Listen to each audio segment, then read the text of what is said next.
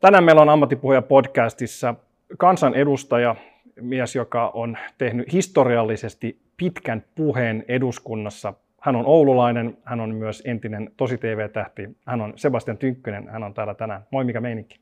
Oikein hyvä meininki ja kiitoksia, kun sain tulla tänne. Kiitos, että raivasit kiireisestä aikataulustasi. Hyvin, no, hyvin nopeasti me ollaan puhuttu tästä muutaman kuukauden ja sitten eilen laitoit viesti, että nyt sopisi. Niin. Joo, nämä on vähän tällaisia nämä tilanteet. Aikataulut on, en tiedä koskaan, että näin tiukkoja kun eduskuntaan meni, mutta nyt olen sen huomannut, että aikataulut täyttyvät aika hyvin.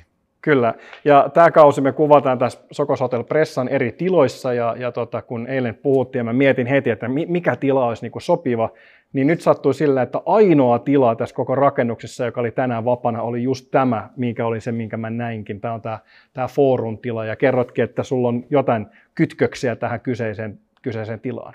Joo, meillä itse perussuomalaisten puolueen valtuusto kokoontuu tässä. Se on semmoinen iso konklaavi, puolueen ylimpiä päättäviä elimiä, niin me ollaan tässä salissa useampaan kertaan oltu viimeksi, no tänä vuonna viimeksi joo. Hmm. Tämä toimii erittäin hyvin. Tähän oli ennen vanhaa oli tota yökerho, niin nyt tämä on, on vähän freesimpi ja, ja, ja monipuolinen ja siinä on vieressä just toi, toi auditorio, joka on yksi mun suosikkitiloista, missä, missä oltiin viime kerralla. Suomen ensimmäinen puhumiseen ja puhujiin keskittyvä podcast. Suomen eturivin puhujat haastattelussa tutkitaan, mitä on olla ammattipuhuja, mikä on puhuminen ja miten sinäkin voisit ryhtyä puhujaksi, puhumaan vielä tarkemmin sinulle tärkeimmistä asioista. ammattipuhuja.fi kautta podcast.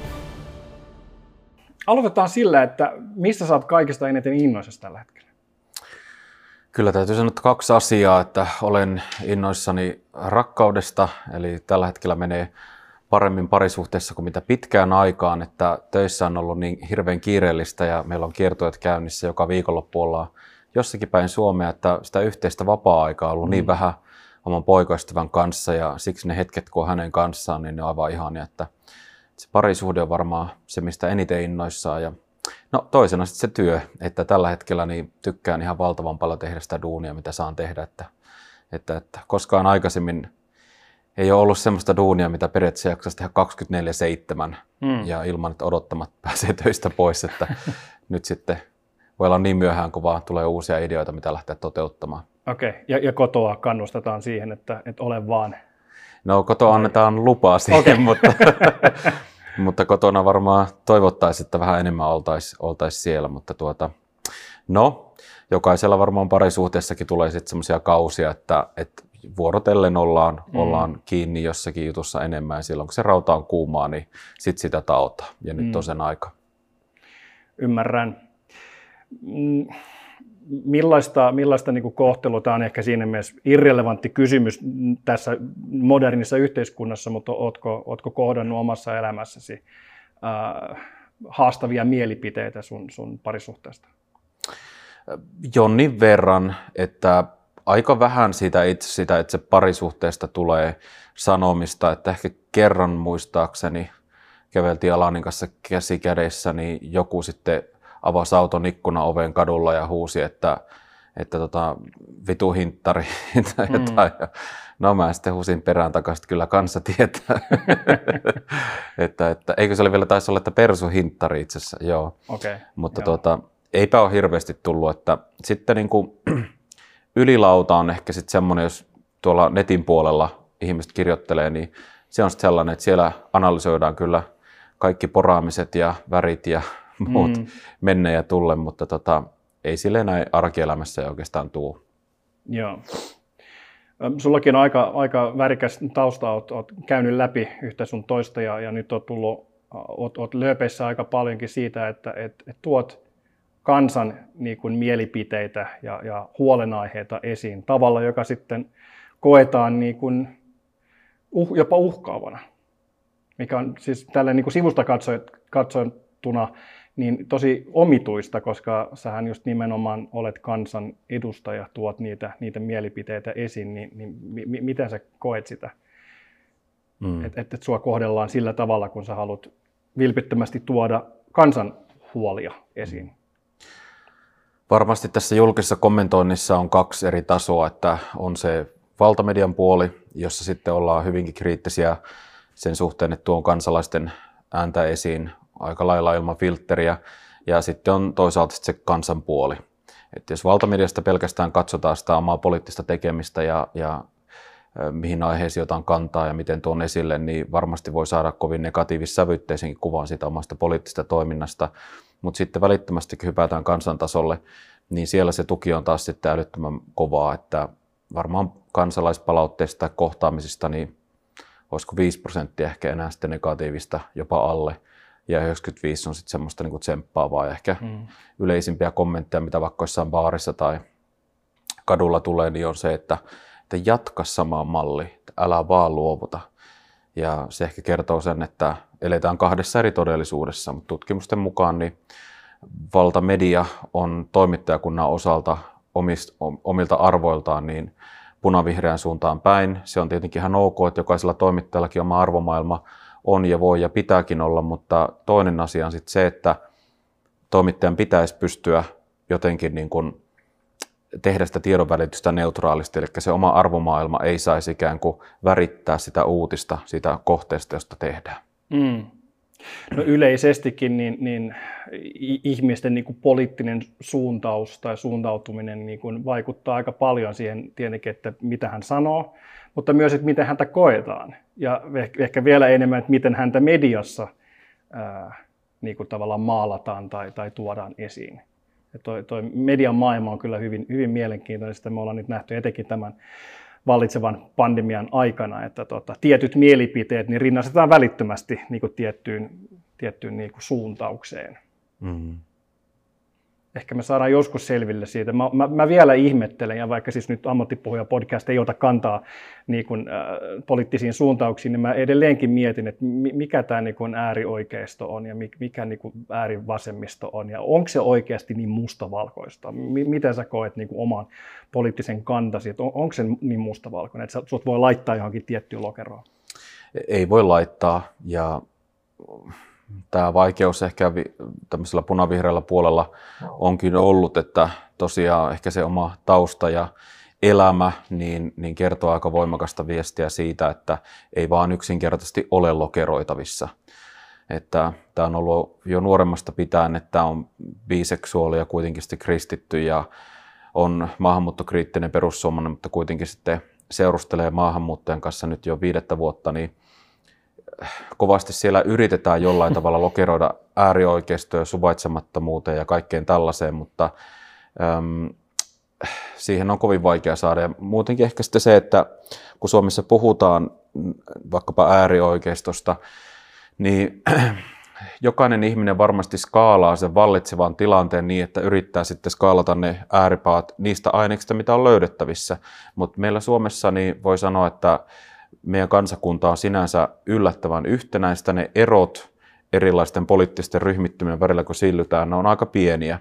Että Jenkeissä sitten, jos verrataan, missä on tullut monesti käytyä, niin saa oikein ihmetellä, että kuinka kahtia jakautunut yhteiskunta voikaan olla. Mm. Että siellä naapurit, kun tehdään vaikkapa vaaleja, niin laitetaan toisen naapurin pihalle se vaikkapa Bidenin kyltti ja sitten toisella naapurilla on Trumpin kyltti ja ne on äärisodassa selkeän keskenään nyt Bill Maher, Jenkkien pitkäaikaisimpia kuuluisimpia talk show hosteja, oli tässä viimeisimmässä jaksossa otti tähän kantaa, että hei, että missä vaiheessa me niin kuin lopetetaan käymässä toisemme vastaan, että halutaanko me kiihdyttää ikään kuin tämä vastakkainasettelu niin pitkälle, että me ollaan oikeasti sodassa toisiamme vastaan. Hmm. Ja sitten hän ehkä vitsinomasti sanoi, että muistakaa, niin kuin progressiivinen vasemmisto, jos te tähän haluatte, niin muistakaa, että siellä oikealla puolella niin siellä on enemmän aseita ja siellä osataan käyttää niitä paremmin, että ei lähetä sille linjalle.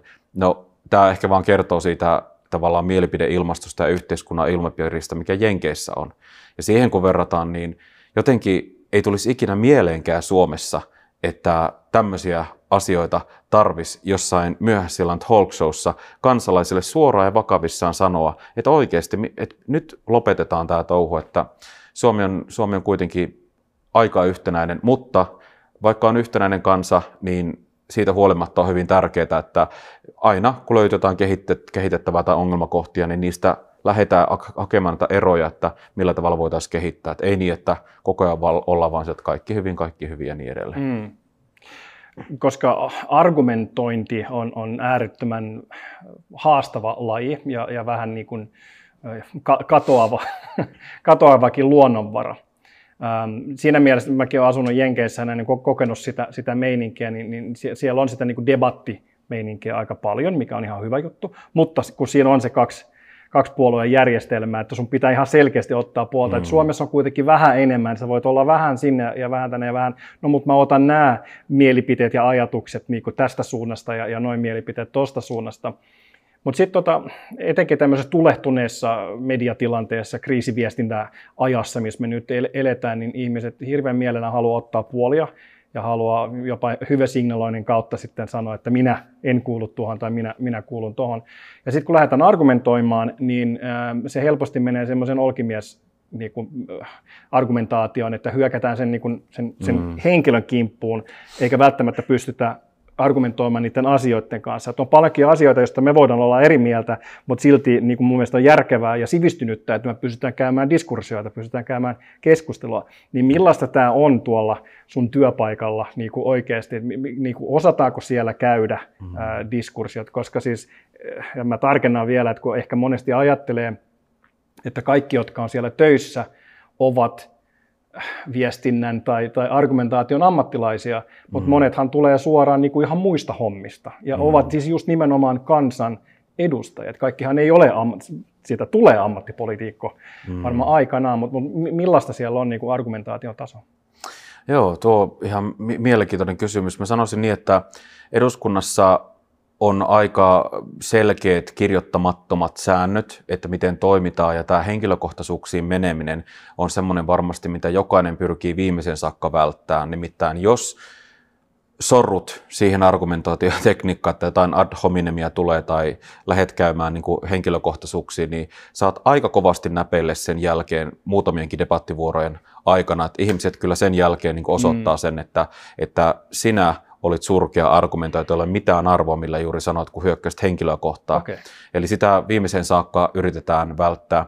Mutta semmoisia henkilökohtaisuuksien menemisen sijaan, niin kyllä sellaista tulee, että semmoisia tarpeettomia yleistyksiä, niin varmasti puolueet saattaa toisistaan esittää, kuten vaikkapa, että persut olette rasisteja tai te olette äärioikeistolaisia tai näin toki se on varmasti henkilökohtainen syytös, mutta ehkä enemmän se on semmoinen ryhmäsyytös ja niin edelleen, mutta onneksi se on vielä kohtuullisen harvinaista, että ei esimerkiksi ihan joka viikko välttämättä tarvitse kuunnella sellaista argumenttia, vaan pystytään käsittelemään ikään kuin asiat asioina. Mm. No, kun eduskunnan täyssalista siirrytään poissa ja mennään sitten esimerkiksi vaikkapa Twitterin puolelle, missä tällä hetkellä varmaan Suomessa on se kaamein keskustelukulttuuri verrattuna mihinkä tahansa muuhun sosiaalisen median alustaan, että se on niin jotenkin myrkyttynyt, niin siellä taas sitten näkee tosi paljon tämmöistä henkilöön menevää argumentointia, mm. ja siellä ehkä ihan osata sitten noudattaa semmoisia niin hyviä pelisääntöjä keskustelussa. Toivoisin, että osoittaisi, mutta siellä on paljon anonyymiä tilejä ja niiden kautta on sitten hirveän helppo esittää tällaista typerää argumentointia. Mm kun se on, se on viehättävä niin kuin se, se ajatus ja seuraan jonkin verran. Nyt on ollut tärkeitä aiheita etenkin vuoden aikana, mutta myös muuten mua kiinnostaa niin kuin etenkin täysistunnot ja sen niin kuin parlamentaarinen diskurssi, mitä siellä ainakin pitäisi niin kuin käydä. Ja, ja tota, on, on huomannut just tuon, mitä sä sanoit, että helposti tulee näpäytyksiä ja olisi, olisi kiinnostavaa niin kuin nähdä vielä enemmän – hyvää, hyvää puheita, hyvä, mm. hyviä puheita ja näin. Mm, ja mä haluan, mä haluan mennä siihen, siihen sun, sun maratonpuheeseen äh, vielä, vielä tarkemmin, mutta näin ennen kuin me mennään aikajanassa taaksepäin, niin äh, miten, jos avaisit sitä vähän, että ja siis nimenomaan tämä konteksti on siis ammattipuhuja – Uh, mutta se ei tarkoita vain niitä, jotka käy Nordic Business Forumissa tai jossain muualla, muualla, vaan myös ihmiset, jotka puhuu työssään. Ja sinähän puhut päivittäin sekä mm. yleisön edessä isolle yleisölle ja sitten nyt sä käyt kiertueilla ynnä, ynnä muuta, että se kuuluu vahvasti sun, sun työhön. Niin joku saattaa ihmetellä, että mitä politiikko tekee ammattipuhuja podcastissa, mutta just nimenomaan mun mielestä politiikko on ammattipuhuja, mm. että saat palkkaa siis siitä. Mutta tota, kun tulee tämmöisiä mm, erilaisia puheenvuoroja, niin miten paljon aikaa niihin on yleensä valmistautunut?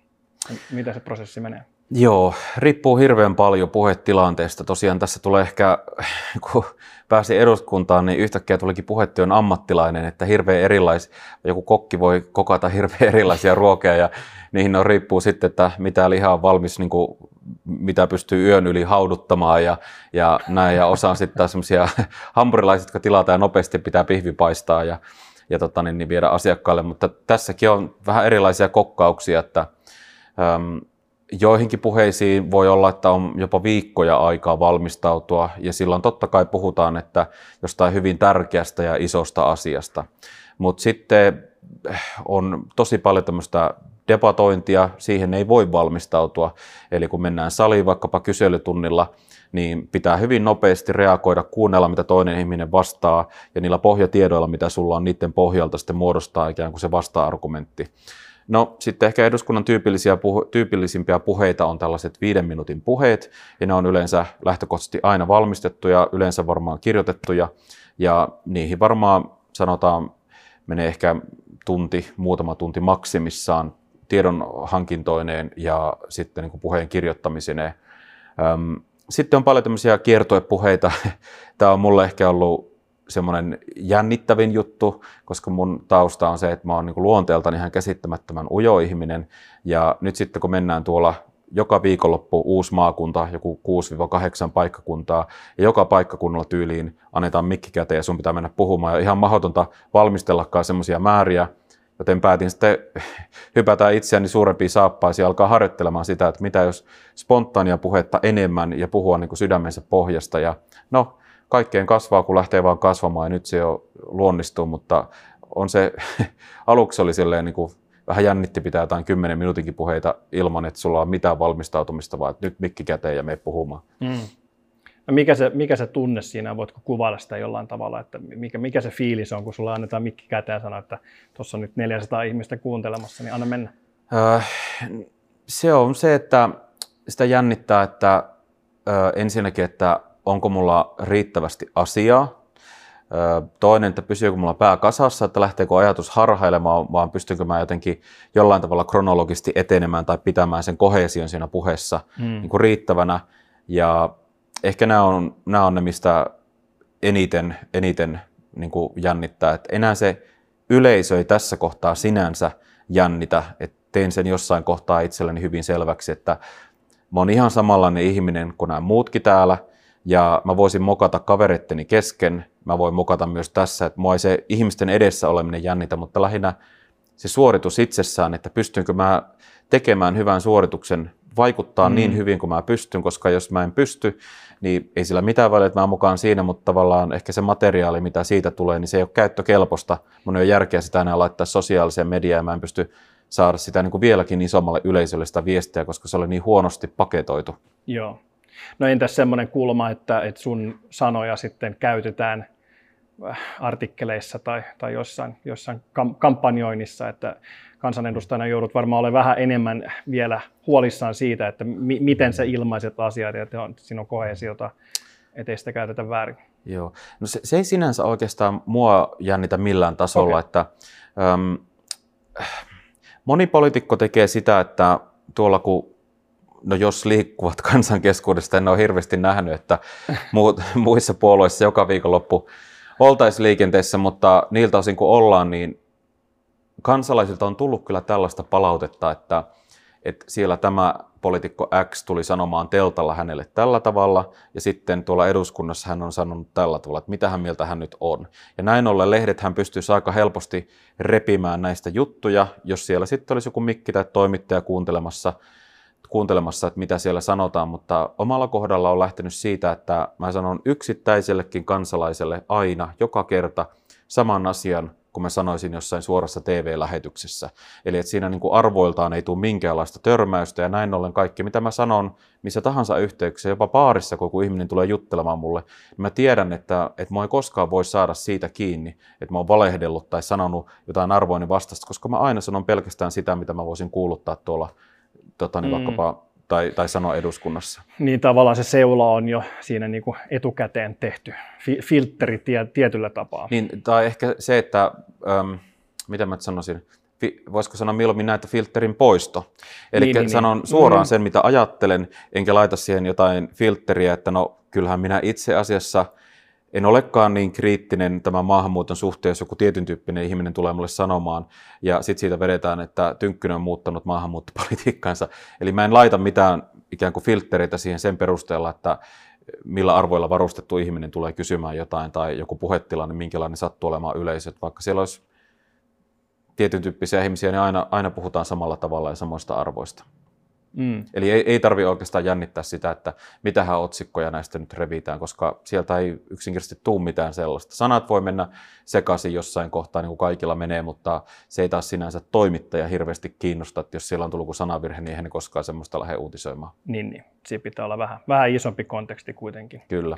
Kuitenkin kyseessä. Mainitsit tuossa parin otteeseen jo äh, baarissa, että ihmiset tulee, tulee juttelee.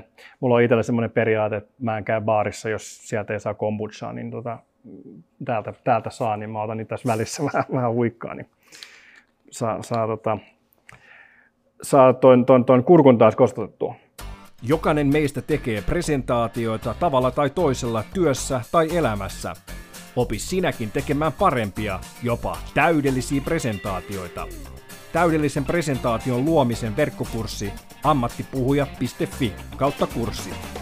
Jos mennään aikajanassa taaksepäin, mistä kaikki lähti? Mikä oli, niin kuin, mikä oli alkuperäinen suunnitelma? Mitä sinusta piti tulla isona? Jos mennään ihan lapsuuteen, niin minusta piti tulla marjanpoimia. Okay. Eli tota, äiti aina sanoo, me äitin kanssa käytiin mustikassa ja sitten hän sanoi, että tota, niin jos haluatte mustikkapiirakkaa, meillä oli siinä hyvät, hyvät metsät ympärillä hönttämässä Oulussa, niin tota, käykää poimassa mustikoita ja tuokaa tänne, niin hän tekee piirakaa ja vanilakastikkeen. tota, niin, niin, siitä sitten tuli semmoinen, semmoinen, että joo, kyllä musta marrenpoimia tulee. No, siitä sitten kun vähän kasvoin eteenpäin, niin sitten oli haaveena poliisi ja lentäjä ammatteina.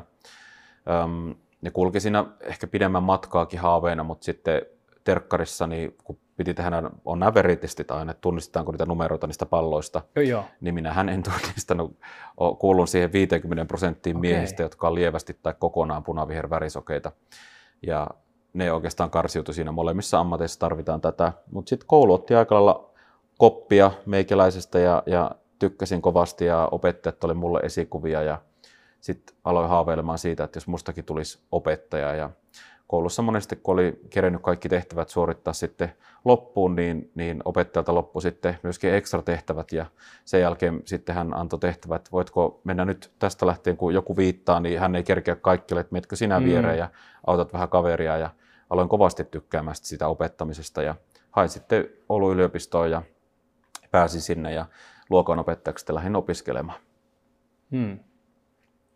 Tuo, tuo on mielenkiintoinen äh, maailma, toi, toi koulu. Tän, tämän, tämän päivän koulutus tai koulumaailma on vähän erilainen, kun iPadilla pystyy saamaan niin kuin rajaton määrä tehtäviä ja, ja, ja jos on joku vähän nopeampi, niin pystyy niin kuin vähän omaan tahtiin. Mä itse tota 80-luvun kasvattaja, niin, niin tota, kun tuli käytyä kouluun, niin se oli se yksi oppikirja ja se yksi tehtäväkirja ja Mulla oli vielä semmoinen, että mun sisko on kolme vuotta mun vanhempi, niin että kun mä menin y- ykkösluokalle, niin mä osasin asiat jo kolmosluokalle saakka. Ei sen takia, että mä olin fiksumpi, mutta sen takia, että hän oli pitänyt mulle kouluun, kun Joo. tuli kotiin. Että oli ihan eri niin kun e-, edellytykset siinä mielessä, niin, niin aika nopeasti tuli täytettyä niitä, niitä tehtäviä ja, ja sitten kun sai sen, sen tehtäväkirjan, niin aika nopeasti ihan muutamassa päivässä tuli täytetty ja sitten opettaja oli silleen, että jos mulla ei ollut tekemistä, niin piti vain istua paikalla olla hiljaa ja eihän se nyt sit mm. käynyt, niin, niin tota, miten sä näet koulumaailman niin tänä päivänä, missä, missä, missä tilanteessa se on? Mm, no varmaan, jos nyt ihan tähän, mistä puhuit siihen liittyen, niin varmaan vaikka sitä tietoa on, on valtava määrä ja, ja uusia tehtäviä, mitä tuosta noin vaan vetää lapsille, jotka on sitten kerinneet tehdä nopeammin, niin kyllä mä edelleen aina suosin sitä sekä omassa opetustyössäni että, että kehotan kollegoitakin, että annetaan sellaiselle oppilaille mahdollisuus, jotka on edenneet pidemmälle, niin auttaa sitten toisia. Että siitä on moninkertainen Joo. hyöty sekä huomasin omallakin kohdalla aina, kun opetin muita oppilaita oppilaana, niin se itse teoria ja se asia, mitä mä olin itse just tehtävän muodossa tehnyt, niin mä jouduin itse miettimään sen vielä toista kautta uusiksi, että mm. miten mä osaisin selittää tämän asian. Mm. Ja silloin se vielä eniten, enemmän niin kuin kristallisoitu päässä, että mistä tästä nyt on oikein kyse. Ja silloin se oppilas oppii enemmän. Plus siellä on monta kättä monesti luokassa matikan tunnilla, jotka tarvivat apua ja opettaja kerkeä kaikkialle, niin hekin sitten edistyy opinnoissaan. Mm. Näin se tuohon, mutta varmaan kysymys saattaa olla jopa ehkä vähän yleisemmällä tasolla, niin kyllä suomalainen koulu on nyt jäämässä pahasti jälkeen, että me PISA-tuloksissa valitettavasti ollaan yhdenmukaisesti vuosi toisensa jälkeen tiputtu. Ja myöskin häiriöt kouluissa on kasvanut ihan hirveän paljon, tämmöiset järjestyshäiriöt, oppimisvaikeudet, motivaatio-ongelmat ja niin edelleen. Ei ole tarpeeksi resursseja opettajille.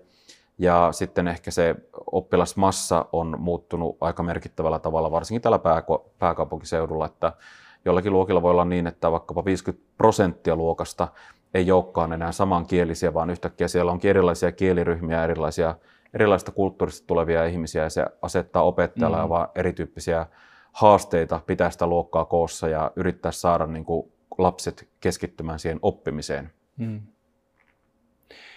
Joo, to- todellakin äh, poliitikkojen rinnalla niin, niin opettaja on kyllä siis ihan selkeästi ammattipuhuja. Siinä vaaditaan monen näköistä taitoa äh, viestittää ja, ja vuorovaikuttaa eri, erilaisen, mm. Erilaisen niin kuin, äh, ihmisryhmän kanssa. Ja, ja, ja just tämä eri kulttuureista tuleva vielä, jolla saattaa olla kotona sitten aika iso, iso vaikutus kanssa ja mielipiteet, että miten pitää, miten mm. pitää opettaa, niin tota, sopiva, sopiva opettaja, kun tulee vastaan, niin tulee myös tänne ammattipuheen podcastin kertomaan, että mikä on ihan tämän päivän tilanne tuolla kouluilla. Ja nyt tietenkin tämä vallitseva pandemia on vaikuttanut vielä enemmän mm. eri, eri tilanteita. Et nostan hattua kyllä heille, jotka jaksaa tuolla, tuolla koulussa Joo. pyöriä. Ja varmaan näin ammattipuhumisen näkökulmasta, niin opettaja-ammatti on siitä mielenkiintoinen, että että jos sitten lähtee pelkästään tämmöisiä lavoilla puhumaan tai vaikkapa poliitikkona eduskunnassa, kunnanvaltuustossa, missä tahansa, niin opettaja-ammatti on siihen kyllä mitä erinomaisin, että siellä kun olet noin 30 lapsen keskellä joka päivä ja, ja otat ryhmän haltuun ja, ja pidät ikään kuin sen opetuksen mielenkiintoisena, mm. niin kyllä siinä oppii valtavan paljon ja ehkä semmoinen jännitysaspekti myöskin osa, omalta osaltaan niin pääsee laskemaan. Et opettaja-ammatti on yksi niistä, mistä on hirveästi hyötyä, jos sitten ammattipuhujaksi haluaa, mutta toki mm. näen samalla tavalla, että itse asiassa opettaja on myös ammattipuhuja. Kyllä. No mi- missä vaiheessa päätit, että sinusta tulee poliitikko? Hmm. Kyllä se varmaan tota, mm, 2011-2012 siinä kohtaa, 2012 tuli ihan lähettyä sitä politiikkaan mukaan, että en hirveästi oikeastaan edes tiennyt kaikista asioista ja, ja miten politiikkaan mennään mukaan, että löysin vain yhteystiedon puolueesta, jonka olin sitten valinnut, että tähän menee ja otin sitten häneen yhteyttä ja hän sitten kertoi, miten tulla, miten tulla mukaan politiikkaan ja tota, se lähti sillä tavalla, että hän sai vuonna 2011 tämmöisen ison jytkyn, ja se viiden kansanedustajan sisään yhtäkkiä pölähtikin sisään se 39 kansanedustajaa. Meidän kenttähän puolueena oli tosi kehittymätön. Eihän meitä ollutko ihan kourallinen, niin ketä oli ikään kuin mukana perussuomisten toiminnassa, vaikka eduskuntatasolla oltiin niin isoja. Mun politiikkaan mukaan lähtö oli se, että menin paikallisen Oulun ja Kainuun piirin nuorten perustamiskokouksen. Silloin perustettiin piiri ja meitä oli vain kahdeksan ihmistä koko Pohjois-Pohjanmaa Kainuun alueelta yhdessä. Ja sitten tota sanottiin, että voisiko saa alkaa tota, niin meidän piiriyhdistyksen sihteeriksi. Ja mä sitten, että no, mikä siinä. Ja ei ollut sellaista mahdollisuutta, että voisi ikään kuin chillailla rivijäsenenä, vaan, vaan sitten heti annettiin vastuuta ja, ja siitä sitten lähti. Mulla, mulla niin kuin politiikassa mukana oleminen on aina ollut tekemistä. Se ei ollut pelkästään kannattamista, vaan se on aina niin kuin vastuun kantamista ollut vaikuttiko sitten se sun äh, punaviher värisokeus siihen, että valitsit perussuomalaiset puolueeksi? En tiedä, johtuuko siitä, että en sitten tunnistanut punaisia vihreitä värejä, kun logoja kattelin, mutta kyllä se varmasti omalla kohdallani eniten on vaikuttanut se maahanmuuttoon ja sitten EU-politiikkaan suhtautuminen. Että perussuomalaiset on siinä poikennut muista puolueista ja ne oli mulle hirveän tärkeitä teemoja – ja varmaan se on ollut se syy sitten. Joo. No miten sä koet, koet sitten sen ää, maahanmuuton, että kun, kun kotonakin sulla on, on maahanmuuttaja ja näin, niin, niin kuin, että, että onko siinä sitten ero, että niin kuin, millaisesta maahanmuutosta on niin kuin kyse vai, vai onko niin kuin selkeä linja niin kuin perussuomalaisilla niin kuin kaikesta maahanmuutosta? Joo, no perussuomalaisilla on varmaan ehkä suomalaisista puolueista selkein määrittely maahanmuuton suhteen, koska se nyt on meidän leipälaji. Me tunnistetaan, että mikä on Suomen julkiselle taloudelle hyödyllistä maahanmuuttoa ja mikä taas sitten on julkista taloutta rapauttavaa maahanmuuttoa, plus sitten sosiaalisesti turvallisuusnäkökulmilta rapauttavaa. Eli perussuomalaisethan kannattaa ensinnäkin korkean osaamisen maahanmuuttoa, jos tänne tulee ihmisiä, jotka on todella taidokkaita, tulee perustamaan yrityksiä, palkkaamaan ihmisiä, tai sitten tarvitaan korkean osaamisen ammatteihin, mitä ei täältä löytää, vaikkapa tutkimukseen, tieteeseen ja niin edelleen, niin me ollaan, että tervetuloa. Toinen ryhmä esimerkiksi rakkauden perässä tulevat ihmiset, eli avioliiton kautta, joku suomalainen löytää tuolla Jenkeissä jonkun, jonkun tyypin, tai sitten vaikka minä Mosambikista, niin, niin rakkauden perässä tulevat kolmas ryhmä on sitten opiskelijat, eli heitäkin, heillekin sanotaan, että tervetuloa. Mutta sitten on kaksi ryhmää, mitä, minkälaista maahanmuuttoa me ei kannateta. Eli toinen näistä on tämä matalapalkkainen tai matalapalkkaisille aloille suuntautuva työvoima. Eli tällä hetkellä meillä on yhteiset sinänsä työmarkkinat EU-etäalueelle. Sieltä voi vapaasti tulla mistä tahansa työskentelemään Suomeen, mutta ei tule. Ja nyt me tällä hetkellä haalitaan ikään kuin, oli kyse hoiteista tai mistä tahansa, niin me haalitaan ikään kuin kolmansista maista nyt. Ja ongelma tässä on se, että muutaman työvuoden jälkeen sitten valitettavasti jäädään Kelan tukien varaan. Eli me ollaan nähty, että tämä ei ole sen tyyppistä maahanmuuttoa, mistä olisi pitkällä aikavälillä Suomelle hyötyä. Ja sitten vielä toinen ryhmä, mitä me ei kannateta, niin on tämä humanitaarinen maahanmuutto. Meidän mielestä ihmisiä pitäisi auttaa paikan päällä, koska yhtä autettua ihmistä Suomessa kohti niin voitaisiin auttaa yli 30 ihmistä sitten taas YK on ylläpitämillä pakolaisleireillä. Ja siksi se, että tehdäänkö me valinta auttamisen suhteen sen sille yhdelle ihmiselle vai 30, niin mun mielestä se pitäisi olla jotenkin kaikille selkeä. Mä ymmärrän, että se on konkreettisempaa, kun se yksi ihminen mm. tulee tänne Suomeen ja me nähdään hänet, että nyt me häntä autetaan, mutta kun maailmassa on se yli 60 miljoonaa pakolaista, niin siksi on mun mielestä kovin sydämetöntä, että me valitaan yksi 30 ihmisen sijaan. Joo, mä, mä en ole miettinyt sitä tuosta kulmasta aikaisemmin. Toi on ihan mielenkiintoinen näkemys. Kyllä. Toki tuossa on tuo auttamisnäkemys, kyllä. eli moninkertaisesti pystyttäisiin toisella tavalla auttamaan, mutta sittenhän siinä mukana tulee myöskin tämä yhteiskunnan kohesio, sitten siinä tulee myöskin turvallisongelmat, mm. terrorismirikokset, ylikorostuneet seksuaalirikokset, mitä poliisi on julkaissut ja niin edelleen ja niin edelleen. Mm. Millaista oli silloin Oulussa, kun, kun kasvoit, kasvoit tota teiniksi tai nuoreksi, niin äh, oliko silloin vain oululaisia ja suomalaisia vai alkoi? No me itse asiassa asuttiin Oulussa niin Hönttämäessä ja siinä ihan vieressä on Heikiharjun vastaanottokeskus satuttiin just olemaan, asumaan semmoisessa kohtaa Oulua, missä just sijaitsee niitä valtion harvoja valtan vastaanottokeskuksia koko Suomen alueella. Okay. silloin siihen aikaan yli, mitä se nyt on, 25 vuotta sitten. Ja äm, ehkä oma kokemus on se, että on ollut pienestä pitäen toisin kuin monet muut suomalaiset, niin aina tekemisissä maahanmuuttajien kanssa. Omallakin luokalla on ollut ja, ja myöskin meidän perhe, niin toimi itse asiassa tämmöisenä välittäjänä niin sanotusti, että, että kun Suomeen tuli näitä kenialaisia silloin, oliko se nyt 95 paljon ja näistä oli tosi isot otsikot ja Maikkari teki juttua, niin meidän, mun isä oli sitten niin kuin heitä auttamassa piiloon ympäri Lappia jopa Ruotsin puolelle, että heitä ei palautettaisi poissa ja muistan ne monikulttuuriset illat kotona, kun afrikkalaiset mammat siellä väänsi tota, niin, hyvää ruokaa ja niin edelleen. Paljon kuviakin myöskin sieltä, että kyllä niin kuin maahanmuutto sinänsä oli läsnä omassa mm. elämässä ihan pienestä pitäen, mutta että ehkä omalla kohdalla niin kun se ei ole mitään semmoista niin ulkoista, mitä näin, että tuolla menee maahanmuuttaja ja näin, niin mä en pysty tavallaan jotenkin niin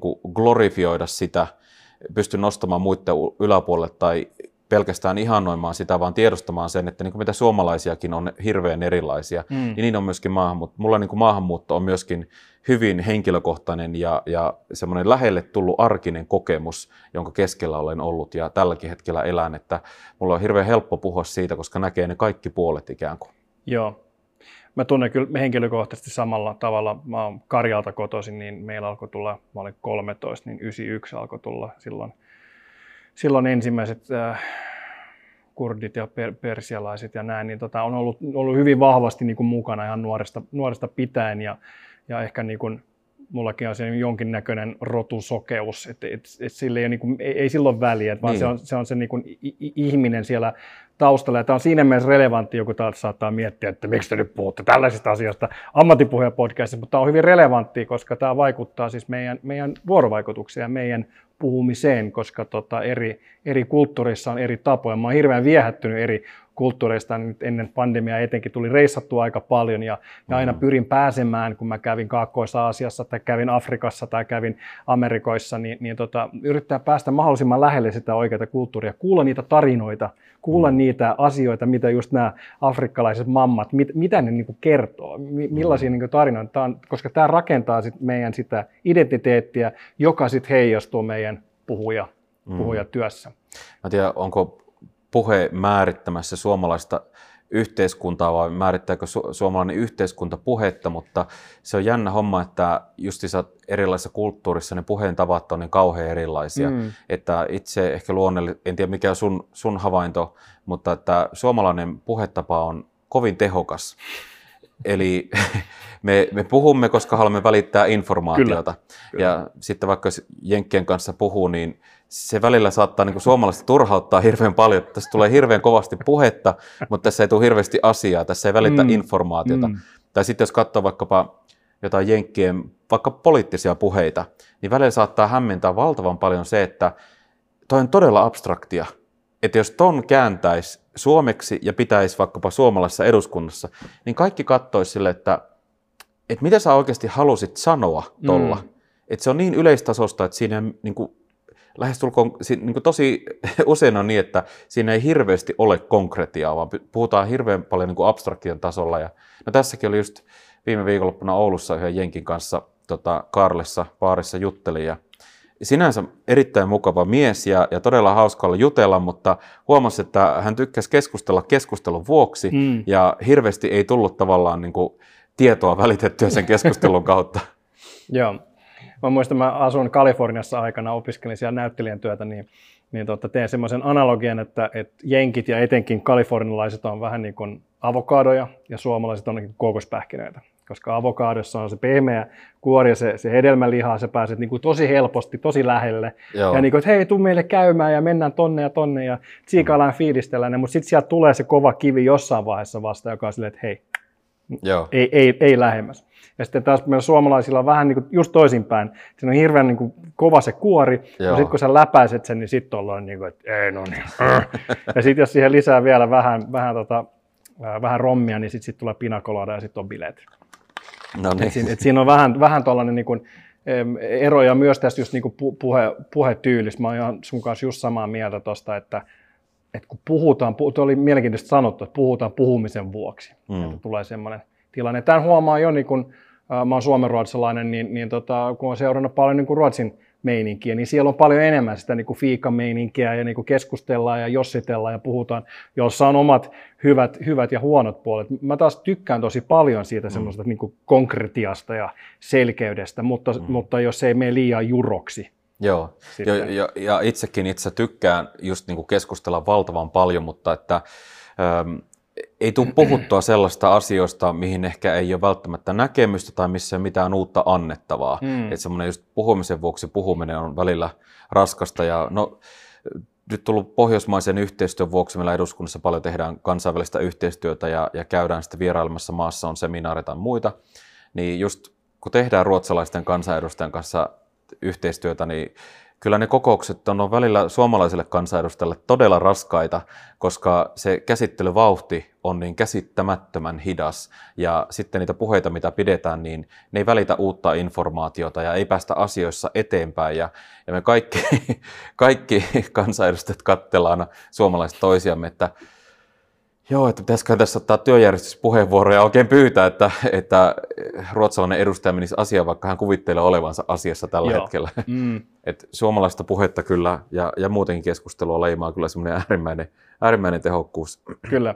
Ja tämä, tämä välittyy sitten niin kuin kulttuuriinkin. On, on siis, siis meidän e, e, elokuva tai, tai taiteeseen, elokuvataiteeseen ja myös ehkä niin kuin tapoihin kirjoittaa romaaneja ja kirjoittaa ja, ja luoda, luoda erilaista mediaa.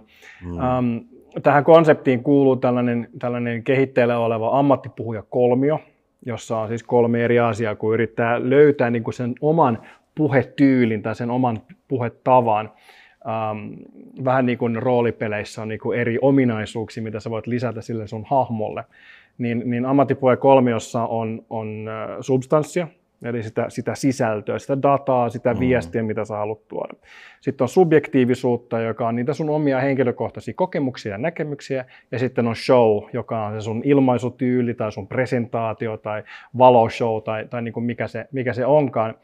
Ja mua kiinnostaa, että, niin kuin, että millä tavalla sä näet, näet itsesi, että missä, missä kohtaa sä oot tota kolmiota, jos sä laittaisit itsesi tohon. Mutta ennen kuin sä vastaat, niin just kun puhuttiin tästä myös niin kuin kansallisella tasolla on myös semmoinen tietynlainen, ja jos vertaa just, että missä niin kuin Suomi on, niin me ollaan aika siinä niin kuin substanssipuolella, että, että puheeseen niin kuin kuuluu niin kuin sitä sisältöä, että asiantuntija ja minä tulen kertomaan, ja sitten se ehkä se subjektiivisuus ja show-puoli jää niin kuin siitä, siitä mm. pois, niin, niin miten sä suhtaudut tähän ja mikä on sun oma sijoittuminen?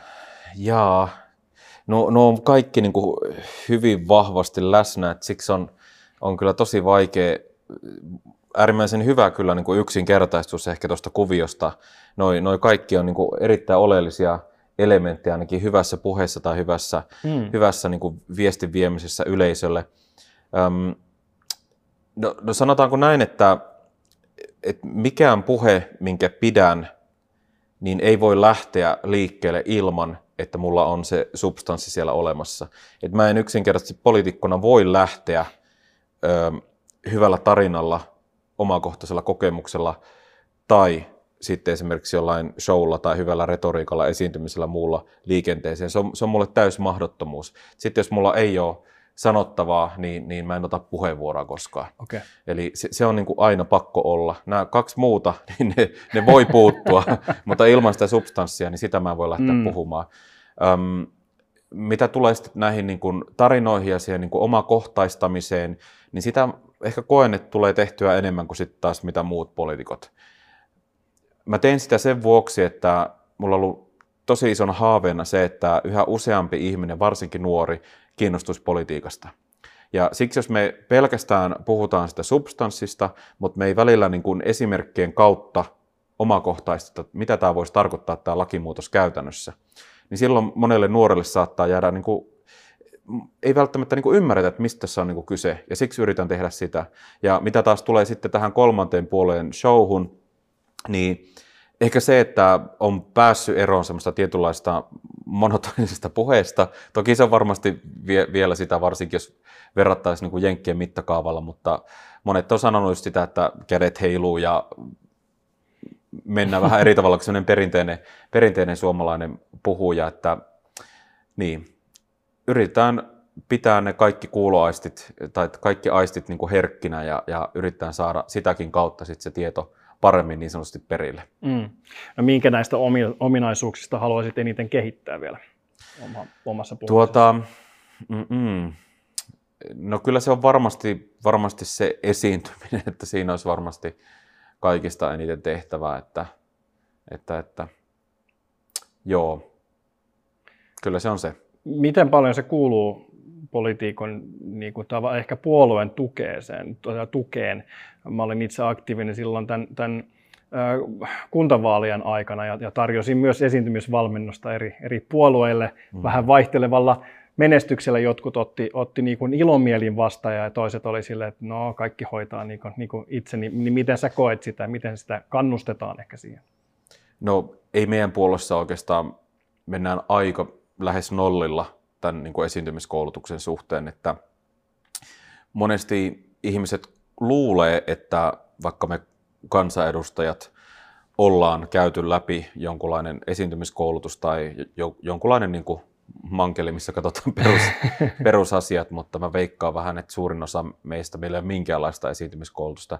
Itse on meidän puolueessa itse ollut kouluttamassa meidän ihan rivijäseniä niin kuin esiintymisestä ja, ja puheen pitämisestä ja niin edelleen. Mutta se, että mä en ole saanut niitä oppeja varsinaisesti miltään edes ammattilaiselta, vaan sitten niin kuin sitä kautta, kun on joutunut kompuroimaan ja kantapään kautta oppinut erilaisia asioita, niin näitä sitten käytännön tietä ollut välittämässä eteenpäin.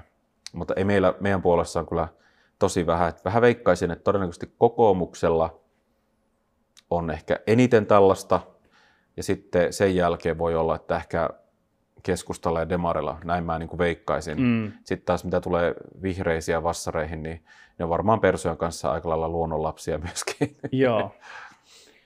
Mä muistan, että jotkut, jotkut tota, puolueet tässä nyt kuntavaalien aikana, niin nyt, nyt myös kun oli tämä e, hyvin erikoinen tilanne, että piti käydä kampanjaa virtuaalisesti, niin rakennutti studioita ja, ja, ja niin kuin käyt, käytti sitä niin kuin paljon, mm. paljon enemmän. Niin, niin miten sä koet tämän, tämän äh, sä nyt, nyt kampanjoinut, vai kampanjoitko nyt tota kuntavaaleissa kanssa?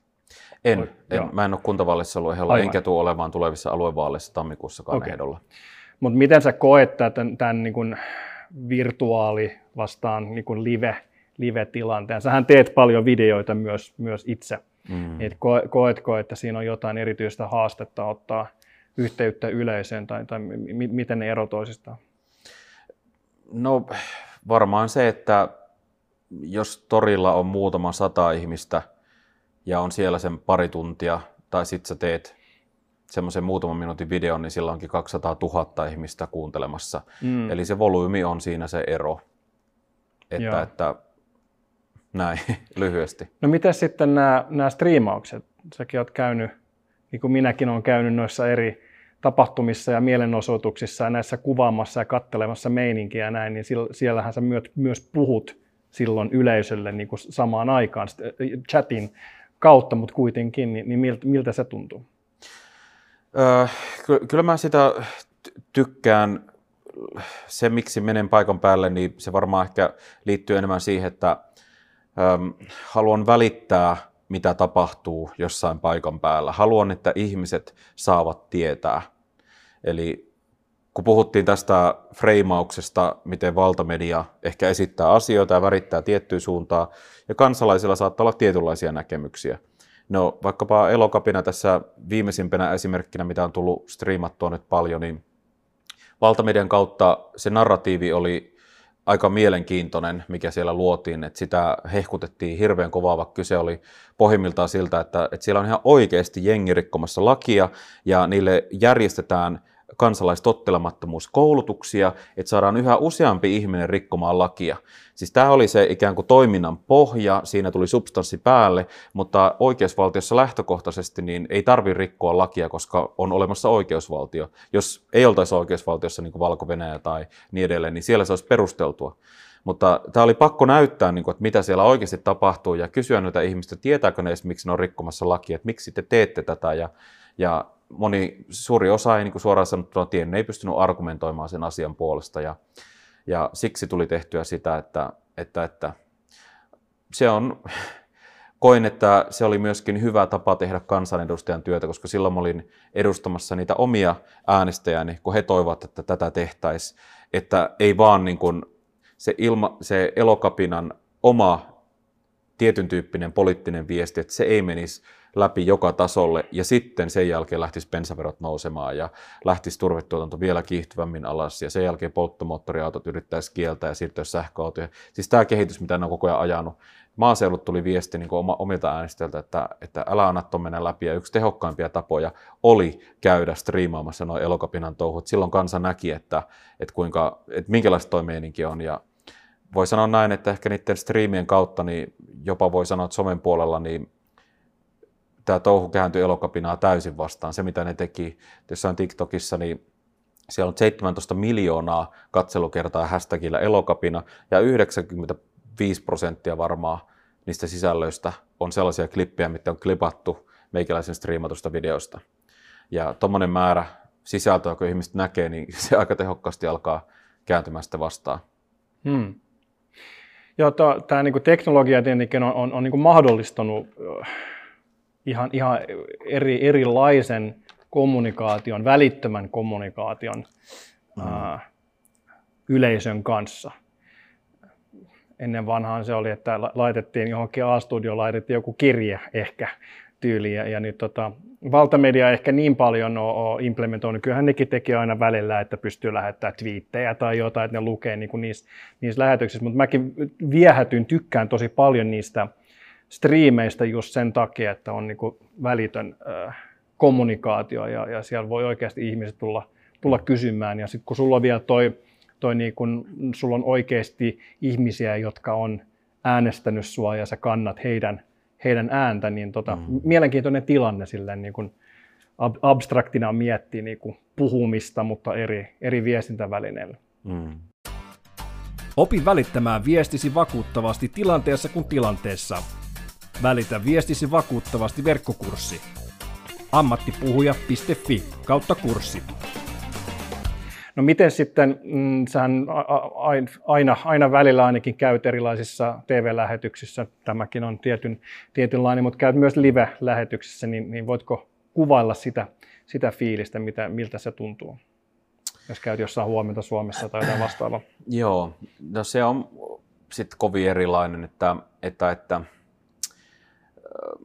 siinä oikeastaan joku muu määrittelee sen formaatin ja, ja silloin ikään kuin mennään hänen ehdoilla, vaikka tänään mennään sun ehdoilla. Hmm. Ja silloin kun mä oon vaikkapa itse striimaamassa tai näin, niin mä saan tehdä just sellaisen, sellaisen tavallaan kokonaisuuden siitä, kun, kun haluan ja, ja kun tuntuu mukavalta. Ja ehkä sitten se välittyykin sillä tavalla, että silloin kun ollaan jonkun toisen vieraana ja mennään, taivutaan toisen formaattiin, mikä ikinä se on miten rakenneltu, niin se on varmasti vähän rauhallisempaa menoa.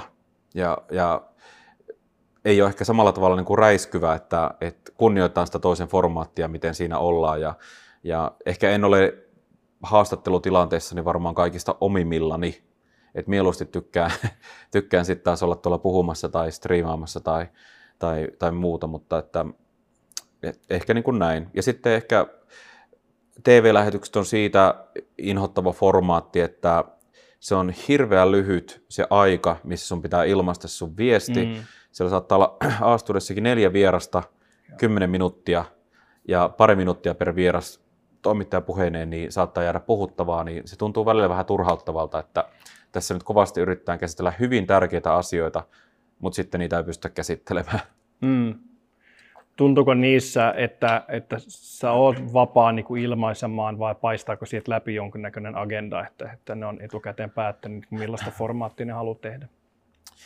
No toimittajat on Ylen puolella, niin ne on tehnyt hyvin kovan taustatyön ja ne pystyy aika hyvin ohjailemaan sitä keskustelua, mihin suuntaan sen haluaa. Silloin kun poliitikko menee ensimmäistä kertaa johonkin tämmöiseen Yleen lähetykseen, niin niin toimittajat pystyy aika pitkälti jallittamaan, että ne haluaa, että tulet myöntäneeksi jonkun asian, jotta sen jälkeen ne pystyy sanomaan, että okei, sä sanot että näin, mutta sähän sanoit tuolla tällä tavalla, tai mitä oot mieltä tästä, mitä puolueen edustaja täällä on sanonut. Eli aika hyvin ne pystyy jallittamaan, mutta sitten taas Maikkarin tuotannot, niillä ei hirveästi ole rahaa käytettävissä, ei ole hirveän kovaa perehtymistä. Monessa saattaa olla niin, että kun sä meet siihen suoraan lähetykseen, niin saattaa siinä lämpien sohvalla kysyä oleellisia pointteja siihen asiaan liittyen, mistä pitäisi kohta keskustella. Eli siellä taas sitten poliitikko pystyy viemään toimittajaa, koska hän ei ole niin sanotusti hereillä. Mm. Mutta aika, aika paljon niin kuin, toimittajat pyrkii rakentelemaan tietynlaisesta siitä tilanteesta. Joo. Palataan vielä hetkisen siihen, siihen tota, menneisyyteen. Puhuit siitä, siitä tota, afrikkalaisista naisista keittiöpöydällä tai, tai keittiössä hääräämässä, niin, niin millaisia tarinoita sulle kerrottiin nuorena? Millaisia uskomuksia? Mistä te keskustelitte keittiöpöydässä? Öm, tähän sieltä muistaisi? Mm. En kyllä tarinatasolla hirveästi muista, että varmaan keittiöpöydän ääressä käytiin läpi koulupäivää ja, ja muita, mitä oli tapahtunut tai näin, mutta että varmasti niin kuin näin yleisesti niin on kasvanut siis kristityssä perheessä ja illalla rukoiltiin ja, ja luettiin joko lastenkirjoja tai myöhemmin jopa raamattua niissä iltahetkissä ja, ja tavallaan tarinat, mitä itse olen kuullut, niin ne tulee pitkälti raamatusta tai sitten siihen kytköksissä olevat tavallaan lähi-itäläisiä tarinoita on, mm. on lapsuudessa kuullut paljon. Mm. koska mielestäni niin, niin kaikkihan lähtee niin kuin siitä, siitä lapsuudesta ja rakentuu ja arvomaailmakin lähtee aika, aika mm. pitkälti siitä, että jos on paljon lukenut raamattua ja kohdannut sitä, niin siinä on tietty, tietty arvomaailma. No, tunnetko ristiriitaa tämän päiväisen arvomaailman kanssa siihen, siihen niin kuin nuoruuden, lapsuuden tai, tai raamatun arvomaailman kanssa? En oikeastaan koe millään tasolla, että varmasti koen ehkä enemmän kristinuskon toteuttajien kanssa sitä ristiriitaa, että mm. kuului siis helluntai-serkuntaan ja mut potkittiin ah. pihalle sitten siinä kohtaa, kun paljastui, että olen parisuhteessa miehen kanssa ja, ja tuota, niin, niin, näin, että ehkä koen, että he toteuttavat ö, kristiuskoa sillä tavalla, kun välttämättä ei olisi tarkoitettu. Mm. Mutta pienä mielenkiintoisena yksityiskohtana, niin kun Raamattu on tankannut koko lapsuutensa ja nuoruutensa ja, ja vieläkin on tullut luettua, niin ja meillä vielä oltiin sitä mieltä, että 92 käännöksen sijaan pitäisi lukea sitä vanhempaa käännöstä, koska 92 raamatun käännös on tämmöinen dynaamisempi, missä ehkä ollaan mutkia ojottu, mm. niin haluttiin olla tekstiuskollisempia siellä alkuperäistekstillä ja tullut sitä kol, oliko se 38 käännöstä luettua, mutta sehän on vanhaa Suomea, se julkaistiin 38, mutta sitä käännettiin paljon aikaisemmin, eli se oli pitkän Aa, ajan niin, tuotos, niin. joten se on hyvin vanhaa Suomea, Joo. mitä mä oon koko lapsuuteni lukenut. Okay. Ja näin ollen mä huomaan sen vieläkin hyvin monessa tilanteessa, kun mä vaikka kirjoitan puheita, okay. niin siinä kohtaa, kun mä alan sitten puhumaan sitä, niin kuin luen sen ääneen ennen kuin mm-hmm. menen pönttöön puhumaan, niin huomaan sen, että oho, nyt on sanat taas väärässä järjestyksessä, mulla on sitä niin sanottua vanhaa suomea se okay. puhe, koska ennen vanhaa puhe oli No, kaikista TV-sarjoista ja muista vanhoista huomaa sen, että kuinka se on niin semmoista vanhahtavaa ja sanat on vähän toisinpäin ja Kyllä. vähän kuulostaa mutkan kautta tai niin kuin runollisemmalta se, se ilmaisu, niin mä joudun kääntämään niitä toisinpäin aina niitä sanoja vaihtamaan, että nyt meni taas vanhan Suomen puolelle. Joo. Toi on tosi mielenkiintoinen ilmiö ja on, on pohtinut sitä paljon just kun on, on niin kuin kirjoittaa puheen ja sitten mm. menee lausumaan sen puheen. Joo. Niin se on ihan erilainen. Se, se saattaa kuulostaa ihan mm. erilaiselta kuin se lausut. On myös tehnyt sitä toisinpäin eri tuotannoissa ja verkkokursseissa ja muuta, missä ollaan niin kuin transkriptattu niin kuin puhuttua. Niin kuin jos me esimerkiksi nyt tässä oltaisiin nauhoitettu viimeiset kymmenen minuuttia tätä meidän, meidän puhetta mm. ja kirjoitettu sitä. Kirjoitettuna niin, niin puhuttu kieli näyttää tosi kummallisilta. Mm. Et, et sekin on mielenkiintoinen ilmiö, että miten, miten löytää sitten sen, sen tasapainon niin kuin siinä. Mm. Vastasitkin jo osittain siihen kysymykseen just, että, että eduskunnassa tulee paljon mietitty etukäteen ja, kirjoitettu, mutta on, onko aina sillä, että sä kirjoitat etukäteen ne puheet vai, vai tuleeko joskus, joskus myös niin kuin mitä sylki suuhun tuo ja, ja nyt mä, nyt mä vähän aasin siltana mennään siihen sun, sun maratonpuheeseen. No suurin, suurin osa puheista yleensä on kirjoitettuja Joo, jos puhutaan niin kuin minuuttimäärällisesti, kuinka paljon puhetta pidetään. Puheen, sitten taas niin kuin puheen kappalemäärissä, niin random puheet yleensä menee ohi, koska tavallaan sä voit ottaa nopein 30 sekunnin välipuheen tai minuutin debattivuoron ja kommentoida jotain asiaa, mutta kun ne valmistelut puhetta on aina viisi minuuttia, niin tarvitaan viisi random puhetta, jotta minuuttimäärällisesti hakataan se kirjoitetun puheen aika. Mutta niin, sanoisin näin, että minuuttimäärällisesti niin 30 prosenttia ehkä puheesta on spontaania, kirjoittamatonta, valmistautumatonta ja 70 prosenttia yleensä puheesta eduskunnassa niin omalla kohdalla on sitten taas kirjoitettua. Mm. Siinä ehkä olisi suurin piirtein suuntaan antava. Pitäisi joskus oikein laskea tuo, että sitten voisi myöhemminkin sanoa tuo sama. Näin veikkaisin. Mm. No miten sitten se 8 tuntia 22 minuuttia? Niin mit, miten, se, niin kuin, miten sä lähdit rakentaa sellaista? Mikä niin kuin se ajatus? Oliko sulla alun perinkin ajatus, että nyt, nyt mä puhun, kunnes ne tipahtaa korvat päästä vai, vai niin kuin, miten se niin kuin meni? Joo, tuota, niin kuin sanoin tuossa, niin EU oli sen maahanmuuton lisäksi niitä suurimpia syitä, minkä takia mä yleensäkin lähin politiikkaa ja sitten perussuomalaisia. Joo. Tämä on ollut aina läpi mun urani ja, ja mä koen, että nyt tässä olisi semmoinen hetki, että mä pystyisin hyvin kokonaisvaltaisesti käsittelemään sen, että, että miksi me ei voida mennä EU-liittovaltioon. Eli kävin läpi sen, että tavallaan miten EU on kehittynyt, missä me tässä pisteessä ollaan ja mihin me ollaan menossa. Ja yritin niin kuin todistaa sen, että tämä EUn elpymispaketti on jälleen kerran yksi askel kohti liittovaltiota. Mutta sitä kokonaisuutta ei oikein pystynyt hyvin perustella, ellei kertoista tavallaan koko kokonaisuutta, että miten tämä on edennyt tämä kehitys, ja ihmiset ei enää tajuakaan, että kuinka pitkällä me ollaan, kuinka joka kerta otetaan uusia askelia. Eli tästä niin kuin valmistelun lähtökohta siinä puheessa meni, ja mä ajattelin, että nyt mennään niin kuin oikeasti tosi syvään kautta. Puhe lähti rakentumaan niin, että ensin istuin alas ja mietitään kokonaisuudet, mitkä on relevantteja asioita käydä tämän aiheen kannalta läpi. Ja kirjoitin siis semmoisen sisällysluettelon suoraan sanottuna, että mitä tullaan käymään läpi. Ja sen jälkeen sitten alkoi se kirjoitustyö, ja tähän kesti sitten monta päivää. Ja jos, jos pilkkoo sitä, niin siitä lopputuloksesta, niin paljonko siinä oli ihan sanasta sanaan kirjoitettua ja paljonko siinä oli niin kuin siinä hetkessä? Kyllähän se oli, se oli melkeinpä niin kuin sanasta sanaan. Toki välillä tuli sitten niin kuin lisää mieleen, mitä pitäisi sanoa, ja sitten tuli sinne jonnekin väliin sit lisättyä, että joku 50 prosenttia saattoi olla semmoista sitten, että, että se oli spontaania kesken kaiken puheen, mutta suurimmaksi osaksi se oli, koska mulla oli tärkeää varmistaa se, että kaikki ne relevantit asiat, mitä pitäisi sanoa, ne tuli sisällytetyksi siihen puheeseen. Mm. Ja kukaan ei voi muistaa noin pitkää, pitkää tavallaan niin kuin asialistaa ilman, että se olisi ylhäällä. Mm. Millaisia um, fyysisiä haasteita siitä, siitä noin, noin pitkään puheen pitämisessä tuli ja miten, miten sä muuten pidät huolta sun puhekyvystä? Joo, kyllähän siinä oli paljon, paljonkin fyysisiä haasteita, mihin piti, piti sitten varautua, että se, että seisot kahdeksan ja puoli tuntia putkeen mm.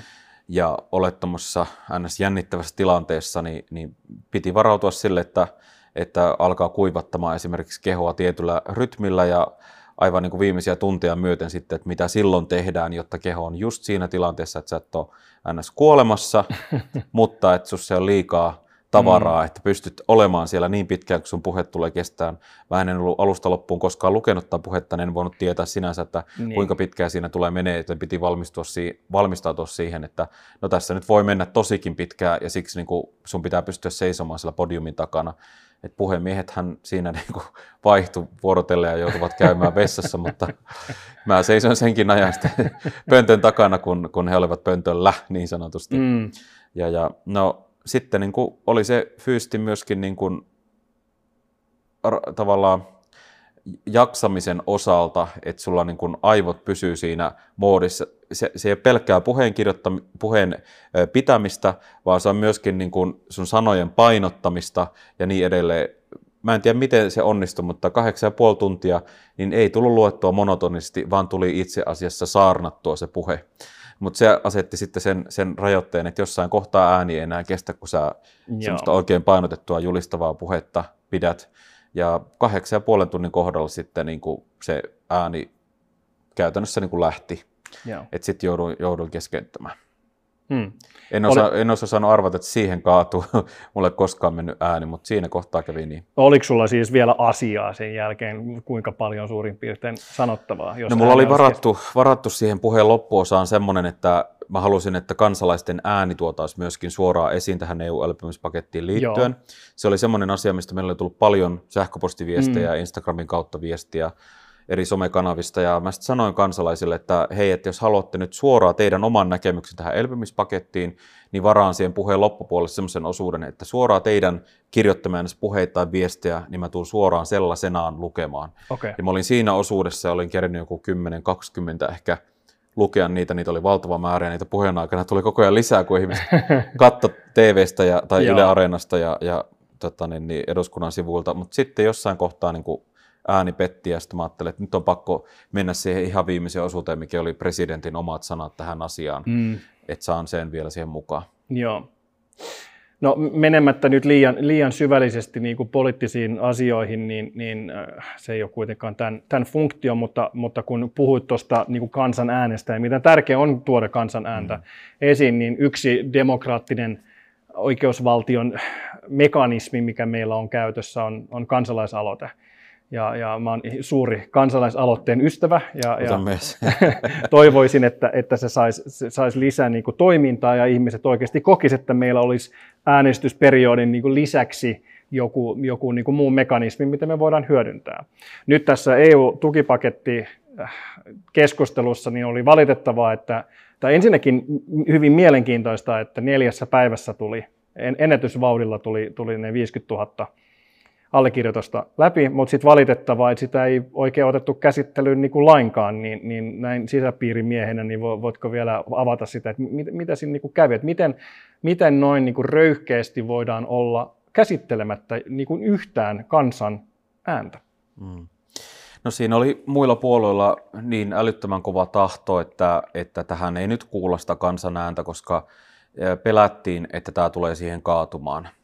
Koska hmm itse pidän sitä hyvin selvänä, että jos tosta oltaisiin kansanäänestys järjestetty ja sitä ennen oltaisiin sitten käyty tämmöinen perusteellinen keskustelu niin asiantuntijoiden kuin, kuin muutenkin laajemmin yhteiskunnassa, niin pidän hyvin selvänä, että sen jälkeen kaikilla kansalaisilla olisi täysin selvänä se, että tämän paketin myötä EUn perussopimuksia rikotaan, luodaan velkaunioni, kiihdyttää liittovaltiokehitystä ja tämän yksittäisen paketin kohdalla jo suomalaiset häviää se 4 miljardia euroa nettona. En, en usko, että olisi ollut mitään mahdollisuutta, että suomalaiset olisi antaneet mandaatin viedä tätä läpi. Joten vaikka me esitettiin eri valiokunnissa, missä tämä kävi käsittelyssä, että, että tästä kansanäänestys järjestettäisiin, niin muut puolueet sitten niin kuin hyvin yksimielisesti kaatavat tuon. Että hmm. No, perussuomalaisiakin on eduskunnassa vaan se 38 200. Meillä ei ole olemassa mitään absoluuttista enemmistöä, että me pystyttäisiin jyrätä muiden ohi. Että jokaisen kansalainen sen pää, tota, ääni painaa yhtä paljon. Näin ollen muiden edustajien äänillä voidaan aina, aina sitten niin kuin kaataa tämmöisetkin.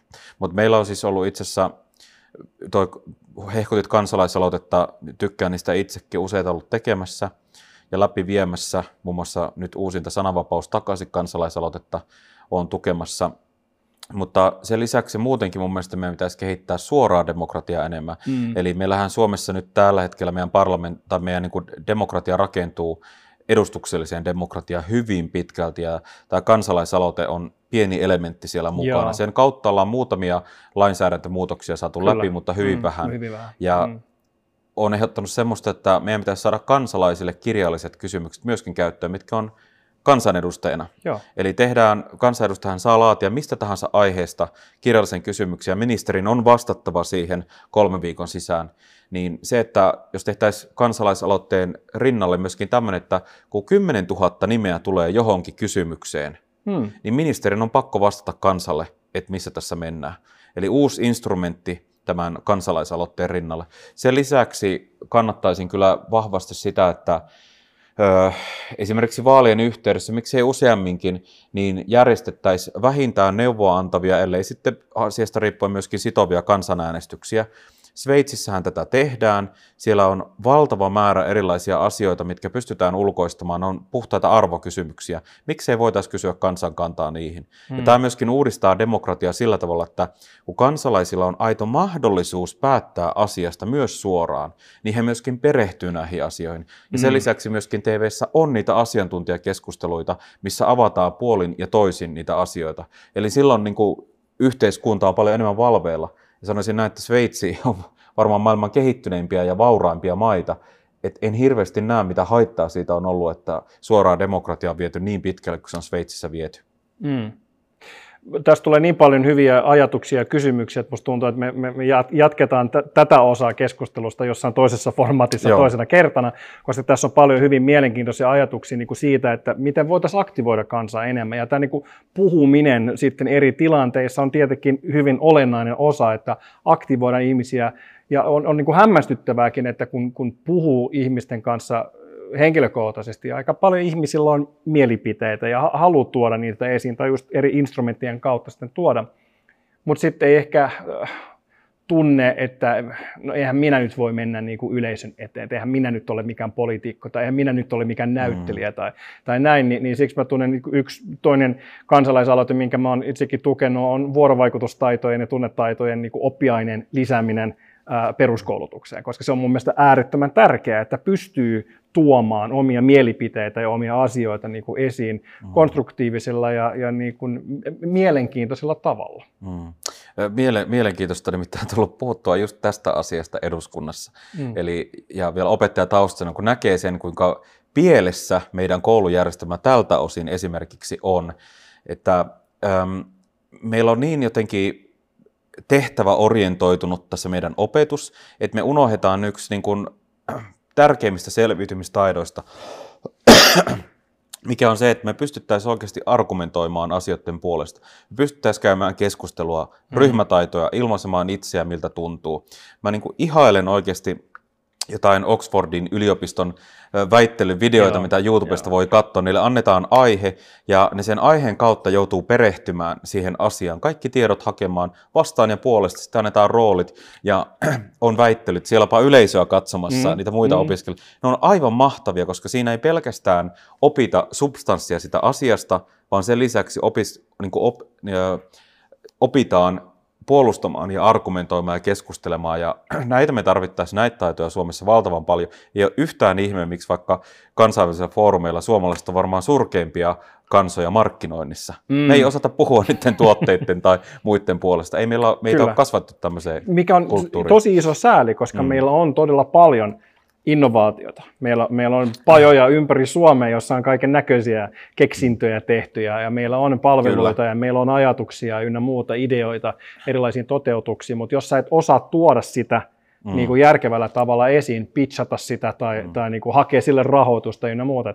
Onneksi meillä on nykyään on erilaisia instrumentteja, rahoitusinstrumentteja ynnä muuta, millä, millä saadaan asiatkin eteenpäin, mutta mä oon samaa mieltä, että tarvitaan paljon – paljon, mm. paljon enemmän ja, ja tota, ideat ei kyllä lopu kesken, mm. mutta miten, miten ne saadaan tuotua sitten? Meidän, meidän niin puhekulttuuri ja, ja, ja mainoskulttuuri on niin surkeita, että, että jopa meidän omat markkinointiammattilaiset niin vetää siitä läppää, kun ne tekee mainoksia. Joku ehkä Snellmanin mainokset on niin kuin paras esimerkki siitä, että me jopa itse nauramme itsellemme, kuinka huonoja me olemme siinä, että siinä on aina joku Snellmanin tehtaasta joku työntekijä siinä valkoisessa puvussa ja sitten siellä on kunnon lenkki pöydällä ja hidas kuvakulma ja kuka ei puhu mitään, otetaan se lenkki ja tehdään testi, sitten se maistaa sitä lenkkiä ja sanoo, että hyvää on ja sen jälkeen mainos loppuu ja siinä on niin kuin, mm. että miten me niin kuin argumentoidaan tai muuta. Siis nerokkaita mainoksia suomalaisessa kontekstissa, Kyllä. mutta tämä ei niin kuin välttämättä toimi muualla niin. maailmassa, että pitäisi oppia niin kuin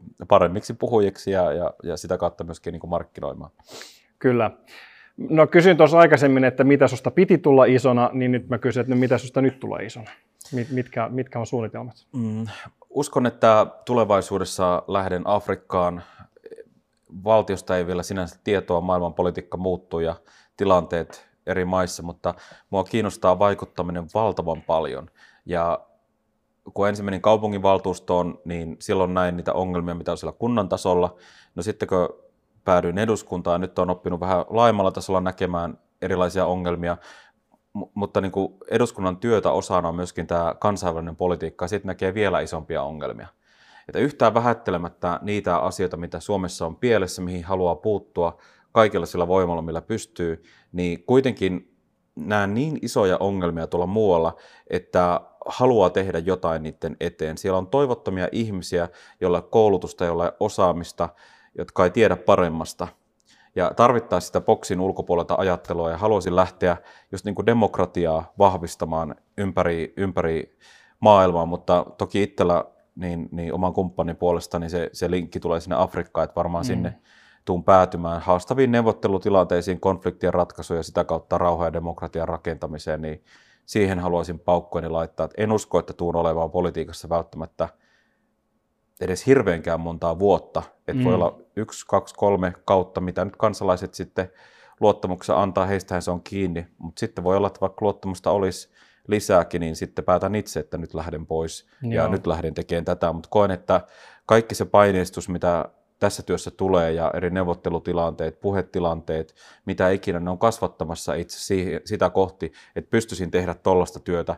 Siinä kun yhtäkkiä ei olekaan kivasta kahvipöytä neuvottelusta kyse, vaan siellä on veitset kurkulla tyyliin, niin sitten testataan sitä sun paineensietokykyä, Joo. kuinka hyvin pystyt oikeasti vaikuttamaan toiseen ihmiseen, että saadaan laukastua niitä konflikteja.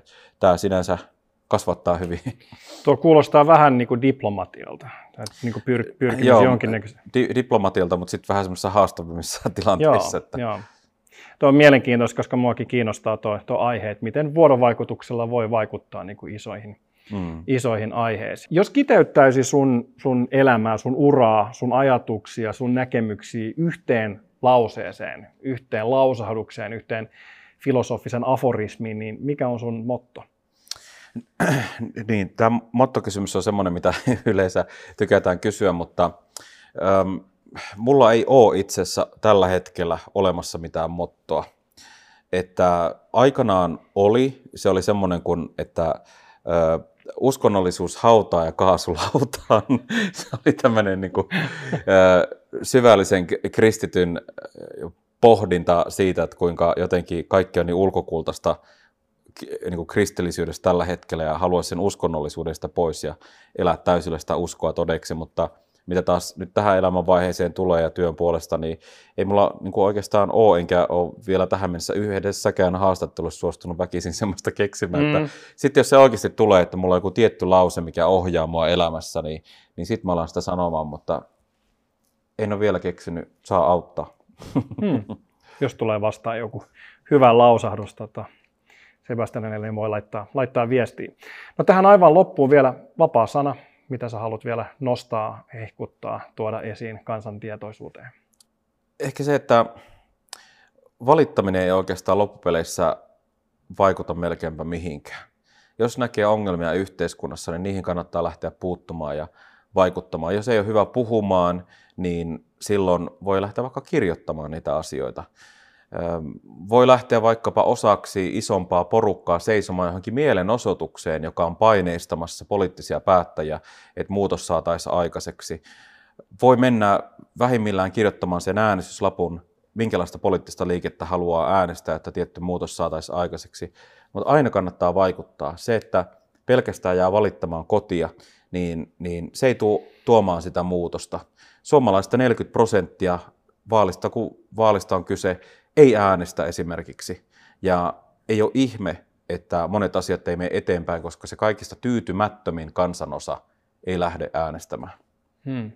Että rikkaat ihmiset äänestää aina. Tänä päivänä tämmöiset yliopiston käyneet punavihreät korkeakoulutut naiset äänestää aina, mutta ehkä me tarvitaan kaikkien suomalaisten ääni mukaan demokratiaa. Kyllä, jatketaan sitten meininkiä ja kansan kynttilöinä olemista ja, ja valistamista eri, eri foorumeissa. Ja kiitos oikein paljon vierailusta, oli erittäin mielekästä keskustelua. Toivottavasti nähdään taas pian pyörteissä. Joo, kiitoksia oikein paljon. Kiitos, puhumisiin. Puhumisiin. Koulutusta, inspiraatiota, vinkkejä ja yhteisöllisyyttä ammatikseen ja ammatissaan puhuvalle. ammattipuhuja.fi